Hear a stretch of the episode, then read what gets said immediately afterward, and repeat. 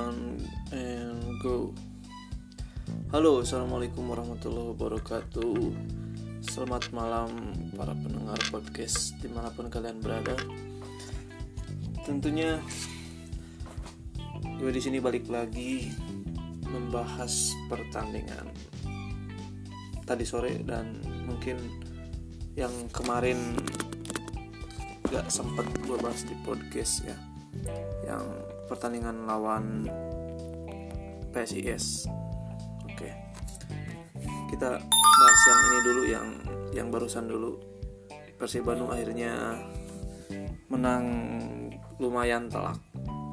Walaupun tidak bisa menyamai jumlah waktu di leg pertama di Way ya, Way di Malang ya.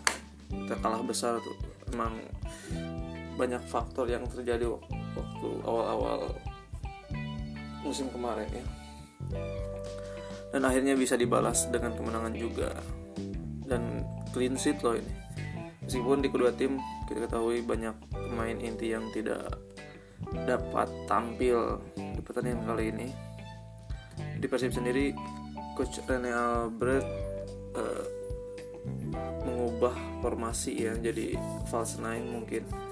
Karena tanpa adanya striker murni di depan. Praktisannya ada Erwin uh, dan Fred dari kedua sisi. Dan yang mengejutkan Kim yang didorong ke depan. Baru kali ini selama gue lihat Kim dia main jadi ini apa namanya penyerang ya. Biasanya kan di tengah tuh pergantian sama Haryono sama Dedi. Dan cukup impresif penampilannya di awal-awal ya walaupun di babak kedua dia menurun kayaknya. Nggak tahu stamina nggak tahu semangatnya atau apa. Emang di awal babak pertama dengan formasi baru ini Persib langsung ngepes langsung ngasih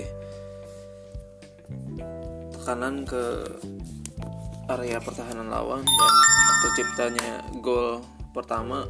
Meskipun itu berbau kontroversi karena dinilai tidak fair play ya. Karena pemain Arema ada yang ter, apa terjatuh ya. Maksudnya belum bangun gitu lagi kesakitan. Bola tidak ditendang keluar malah terus nyerang. Dan ini sih ya emang secara mungkin etika atau apa sih ya emang kurang inilah. Tapi kan sah-sah saja gitu kan. Nah itu eh, beda beda cerita kalau pemain Arema yang dapat bola gitu. Mungkin akan langsung ditendang keluar. Ya karena tidak dapat merebut bola dari pemain-pemain Persib ya akhirnya konsentrasi mereka, mereka belum pulih dan terjadilah gol yang secara keseluruhan sih gua, gua, proses terjadinya gol itu ya bagus tidak tidak jelek tidak ada tidak ada kontroversinya cuman sebelumnya gitu kan. Nah untuk gol yang kedua ini juga bagus meskipun tadi kan sempat bingung siapa yang apa siapa yang berhak jadi itu apa namanya di papan di papan skor ya antara Erwin atau Omid gue sendiri sih lihat pas lihat langsung itu udah yakin bahwa itu gol milik Omid ya soalnya terlihat jelas dia man, bolanya tuh mantul ke area gawang ke, ke dalam area gawang baru keluar. Sering sekali Persib sering, seringnya tuh main sama Persija tuh. Udah berapa kali kan bola ke, ke dalam mantul lagi keluar. Tapi kali ini mungkin karena faktor di kandang juga jadi langsung masuk terlepas tadi kan Erwin nerusin lagi dan gol dan kalau itu posisinya Erwin ya kita bisa berasumsi lah itu offset atau tidaknya. Tergantung tergantung kita itu kan. Yang jelas itu gol Amid emang berkelas banget. Dan untuk gol yang ketiga dari Freds emang harinya kenceng banget gitu kan Persib itu beruntung punya penyerang yang kenceng-kenceng. Gozali lumayan.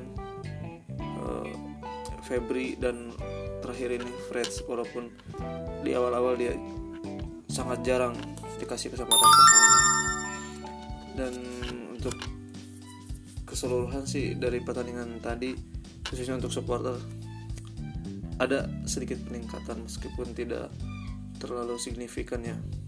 Minimal lah kita tidak membalas apa yang mereka lakukan kepada kita di Malang kemarin. Mulai dari hotelnya di, ter di teror terus kita dikasih fasilitas bisnya yang yang kurang lah kurang layak gitu kan sampai kejadian mogok di tol gitu terus ya banyak lah lagi latihan kita kan ditaruh juga. Sampai kan Arema kemarin nggak mau training ya di Jalan Karupat karena takut mungkin. Dan dari situ juga udah ada peningkatan lah bahwa kita tuh ya ada perubahan gitu untuk setidaknya untuk tidak balas dendam walaupun uh, tadi sempat kan ada nyanyian-nyanyian uh, kalau itu tuh masih bisa diperdebatkan mungkin ya. Itu kan sebenarnya bukan menjurus ke kan. Cuman ya bentuk ejekan dan kalau kata bu gitu kan di luar juga sering dipakai kepada pemain atau kepada siapa yang jadi apa sih tujuan supporter untuk menurunkan mental mereka gitu kan. Ya kalau semacam pemain lawan lagi megang bola kita bu kan itu udah biasa mungkin. Yang nyanyian yang apa yang jadi kucing yang jadi kucing itu kan masih bisa diperdebatkan sih. Itu boleh atau enggak tapi sejauh ini kan kita tidak uh, rasis kepada apa sih pemain atau supporternya kan. Itu kan hanya julukan lah mungkin. Ya kalau di troll troll bola kan setelah lumrah lah terjadi seperti itu.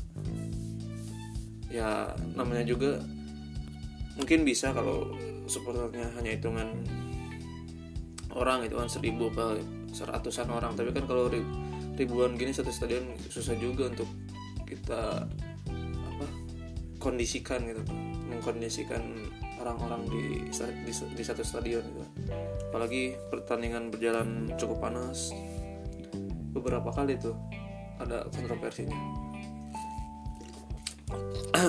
Waktu Alvin ya Alvin melanggar pertama dia melanggar Fred kedua melanggar siapa tuh? Abdul Aziz ya kan mulai itu dari sana. Di teror seorang Alvin sampai akhirnya si coach Mila apa? Coach Arema siapa tuh? Milomir ya Milomir Sicilia ya. Dia narik keluar dan aman lah pertandingan itu. Ya kalau tidak ditarik keluar kan mungkin win saja Alvin. Masih masih dengan emosinya dia bermain lebih kasar apa gimana dan memancing Boboto juga untuk lebih berbuat barbar lagi. Ya secara keseluruhan pertandingan tadi cukup bagus cukup menarik cukup enak ditonton dan ada sedikit perubahan lah dari sikap Boboto meskipun belum benar-benar hilang gitu. Ya kan kalau dulu kan kita lawan tim mana gitu tetap yang diajak kan kalau nggak dari Jakarta Malang nyanyi ya seenggaknya kan kita ngejek Arema juga kan emang lagi main sama Arema. Dan yang diajaknya juga kan bukan ke personal ya. Ya julukan tim sih maksudnya kurang inilah. Bukan suatu yang klasis kalau menurut saya. Tapi nggak tahu mungkin ya ke depannya bisa lah dirubah dengan catatan mungkin harus diperbanyak sih lagu-lagu dari supporter tuh yang orang-orang kreatif di setiap divisinya tuh. Setiap kelompok mau Viking mau Bomber. Harusnya dia punya ini ya apa namanya seorang yang bisa membuat lagu membuat chant yang simple tapi mudah diingat dan enak buat dinyanyi di stadion. Itu. Ya kalau banyak lagunya kan banyak pilihan. Orang di kita kan sepanjang laga kan nyanyi nyanyi seperti itu 90 menit hampir 90 menit isinya tuh ya drum band gak pernah berhenti berhenti gitu. Ya beda kan kalau di luar dia ada kalanya dia nonton ada dia nyanyi, nyanyi dan dan banyak juga lagu-lagu untuk pemain gitu kalau di luar. Kalau di kita kemarin waktu terakhir tuh ada sempat uh, chance buat ini buat Bauman ya. Tapi pada ya dia keburu minggat ya. Keburu keluar ke Malaysia. Nggak diperpanjang lagi kontraknya. Pada itu Chen udah cukup menarik cukup bagus. Nah, harus ditingkatkan di tahap itu saja. Dan untuk kabar katanya ada penyusup ya. Tiap pertandingan mau lawan Arema saja pasti ada lah. Orang supporter segitu banyak pasti pasti ada.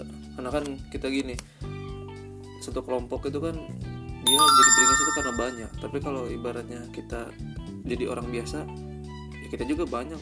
Teman orang Jakarta orang Malang dia per, dia Jakmania dia Arema Aremania ya kan? Ya kan kalau kita personal kan ya kita temenan juga nggak apa-apa. Dan maksudnya banyak ya kayak gitu gitu kan? Beda lagi dengan urusannya kalau kita udah jadi apa supporter gitu. Nah si orang-orang yang penyusup ini biasanya dia tuh punya temen punya akses. Dan sebenarnya sih nggak salah juga kan dia datang cuman mungkin karena kebanyakan kan di kita seperti pansos ya gitu kan di, di media sosial posting kayak yang berlaga gitu kan. Padahal ya kalau nonton ya nonton aja gitu. Nah yang membuat sebagian orang kesal kan karena itu tadi. Dia datang di medsos dia posting dengan caption yang apa mengundang emosi gitu. Nah, akhirnya kan itu yang jadi kejadian di tiap kasus penyusupan supporter itu. Makanya kan gue pribadi dari musim-musim kemarin udahlah kasih slot tribun tuh buat tim away siapa pun itu timnya. Biar nggak ada yang kejadian kejadian kayak ini. Tadi juga kan beruntung udah langsung diamanin ya. Kalau kejadian sama seperti waktu Haringga kan ya, kita mungkin akan jauh lebih berat sanksinya ya. Tadi untung langsung pihak keamanan langsung sigap dan ini juga kan nggak terlepas lah dari apa sih sisi stadion itu sendiri kan. Masih tadi kan bisa bisa kita lihat di, di televisi sangat jelas masih ada yang lempar-lempar botol. Kok bisa itu bisa masuk semua kan? Barang-barang seperti itu. Padahal kan di luaran ya seperti kita ketahui kalau mau masuk stadion kan digeledah. Tapi masih ada ada yang nyusupin kayak gitu. Ya kalau stadionnya mungkin punya sendiri kan beda rumah sendiri sama kita nyewa kan. Lebih terawat yang mana gitu. Nah makanya gue sendiri tuh sangat sangat apa ya mendukung bukan mendukung sih lebih ke segera mungkin gitu. Baik GBLA maupun sejak Harupat yang jadi yang yang benar-benar ntar dikelola oleh PT Persib sendiri gitu biar all out gitu. Dari manajemen tuh untuk mengurus stadion dia tidak hanya satu dua match dia sewa.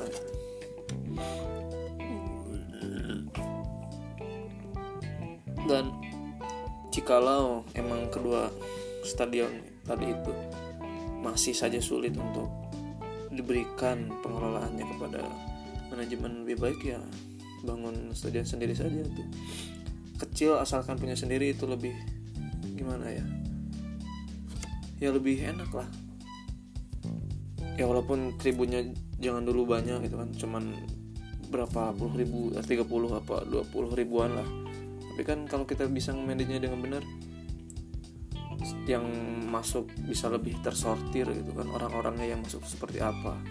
Tidak ada lagi apa yang namanya penyusupan barang-barang botol-botol seperti itu kan pokoknya seperti di Eropa terutama di Inggris dan Jerman mungkin ya kita kan lihat spanduk atau bendera tuh hanya berkibar sebelum kick off biasanya sebelum kick off dia pasti ngeret-ngeret itu apa banner besar ya banner giant flag gitu kan.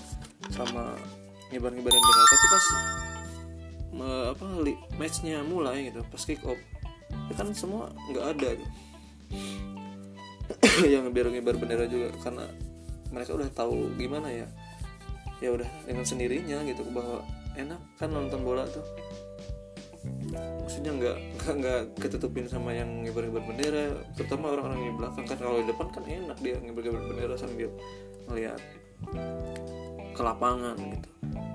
Dan terutama kan di stadion-stadion di kita tuh apa ya tribunnya tuh kayak kerangkeng buat ngurung babi ini babi hutan ya. Pagar-pagarnya tinggi-tinggi. Sampai pernah kejadian waktu nonton Siliwangi itu. Ya kita kurang jelas kalau nonton kan. Kehalang kehalang sama itu sama pagar itu tadi. Makanya kita berdiri. Nah yang di depan juga dia udah mau di depan. Dia nyantel juga di pagernya ya kita jangan kan di Siliwangi lah tadi aja di Jakarta Harupat yang mungkin nggak terlalu tinggi itu si pembatasnya itu kan pada duduk di sana ya. Sedangkan di belakang itu kan kelihatan juga tuh bangku-bangku masih pada kosong gitu.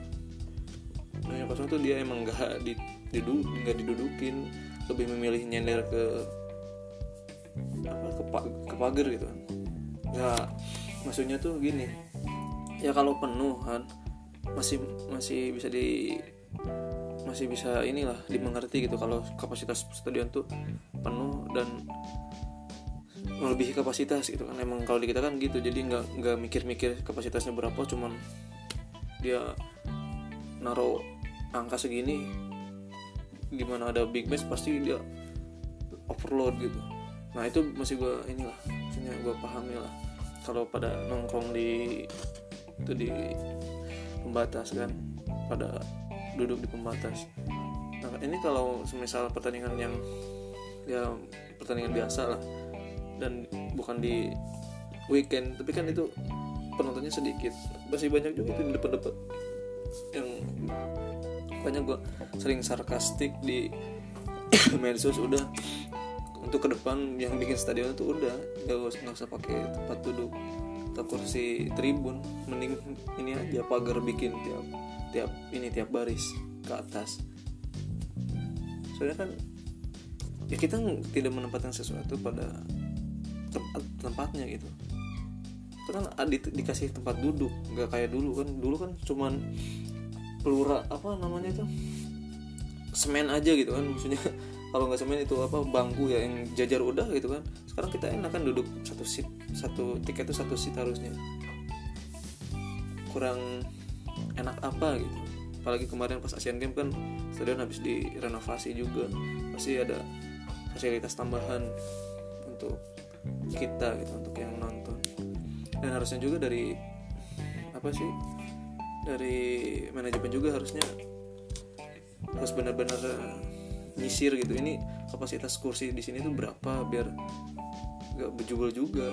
Soalnya terlihat kalau di laga-laga big match kayak kemarin lawan Arema kayak kayak tadi lawan Arema atau sebelum-sebelumnya lawan Persija pasti itu penuh banget dan pasti itu lebih lebih dari kapasitas overload pasti.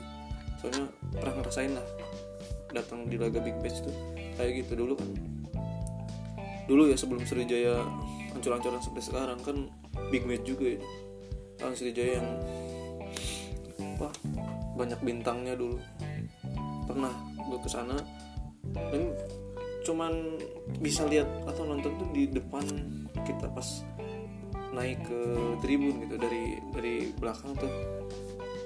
Sebelum ke tribun kan ada tuh pintu nah, dari di pintu keluarnya itu di sana nggak bisa nggak bisa masuk apalagi keluar. Di di luar juga kan udah dorong dorongan nah itu yang ya masih jadi PR di stadion di kita tuh. Ya khususnya di untuk Persib lah. Yang gue harap tuh jadi pelopor buat apa ya renovasi mungkin apa renovasi stadion dan sistem-sistemnya ya. Ya emang ya udah udah udah lah kita nggak bisa mungkin si tribun tuh langsung deket ke, ke lapangan itu terlalu riskan ya untuk saat ini. Mungkin supporternya belum bisa untuk seperti itu. Ya kan kalau di Inggris kita lihat kan si lapangan deket sama tribun ya orang pemain lagi bikin kontroversi se, se apa namanya semua semua semuanya supporter tapi tidak tidak sampai masuk ke lapangan gitu kan. Paling cuma maki-maki di pinggir doang kan. Tidak ada melempar benda-benda ke lapangan juga. Ya karena mereka ngerti gitu uh, efeknya terhadap klubnya seperti apa dan dia juga bisa kena hukum juga kan. Hukuman setempat mungkin ada aturan dan mereka tak tak hukum untuk itu. Dan di samping itu kan selalu ada selalu ada apa sih pengawas yang khusus ngawasin supporter. Bisa kita lihat pakai jaket-jaket yang mencolok tuh warnanya. Pasti kalau terjadi gol selebrasinya berlebihan dari supporter pasti di apa di amanin sama itu. Biar gak berlebihan ngerayain golnya kan.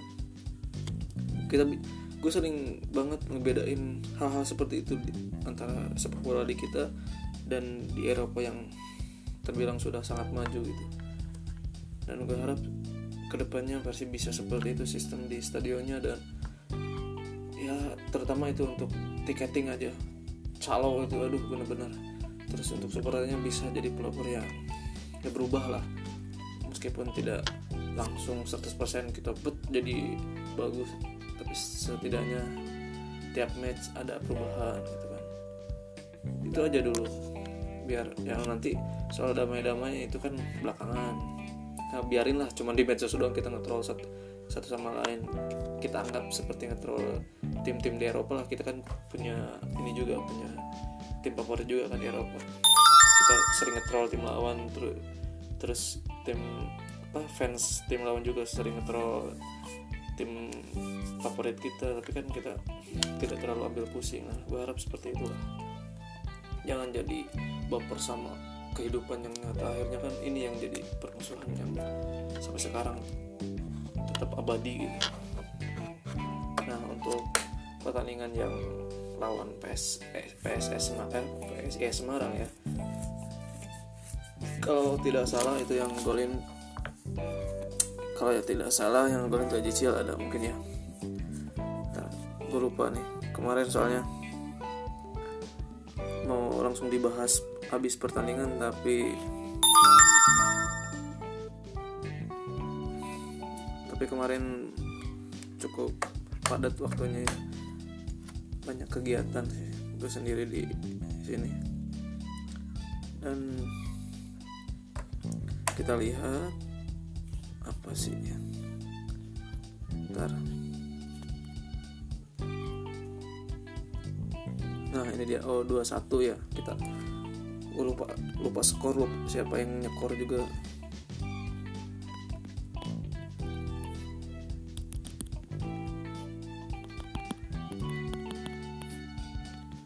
Kalau nggak salah EJCL kalau nggak salah ya, yang yang nyekor deh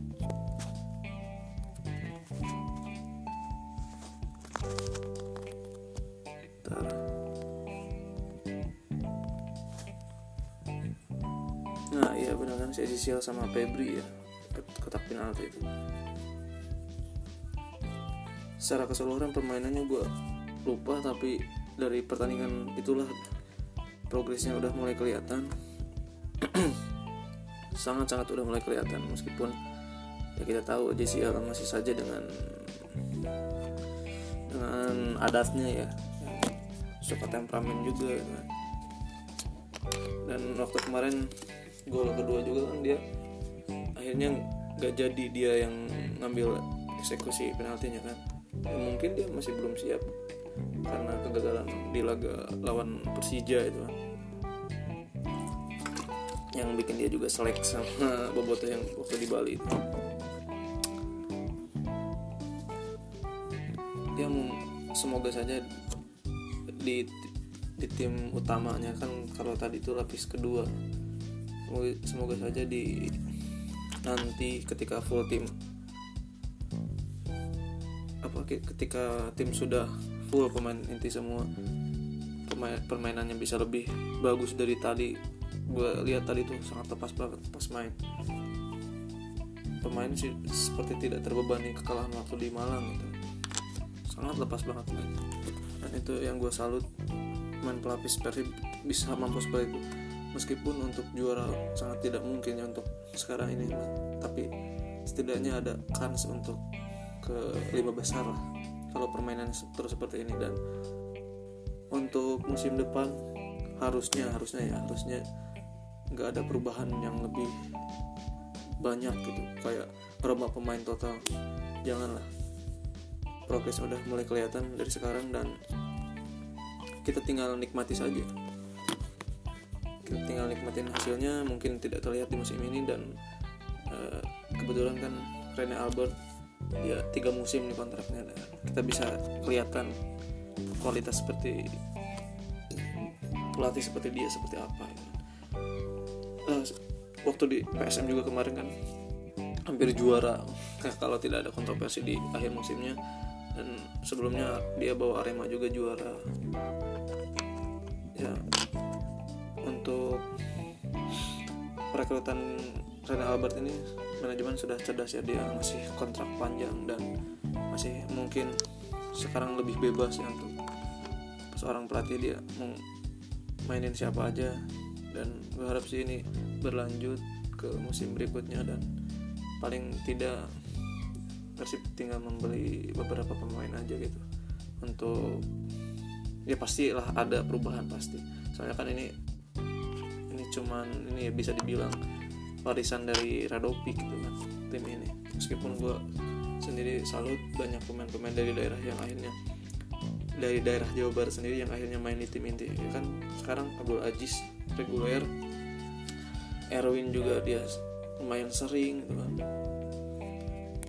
Ya dulu kan susah banget di lini tengah apalagi. Sekarang Abdul Aziz ya walaupun Zola dia udah maksudnya jarang. Kemarin kan sempat main-main main dia. Bagus. Kemudian jarang lagi.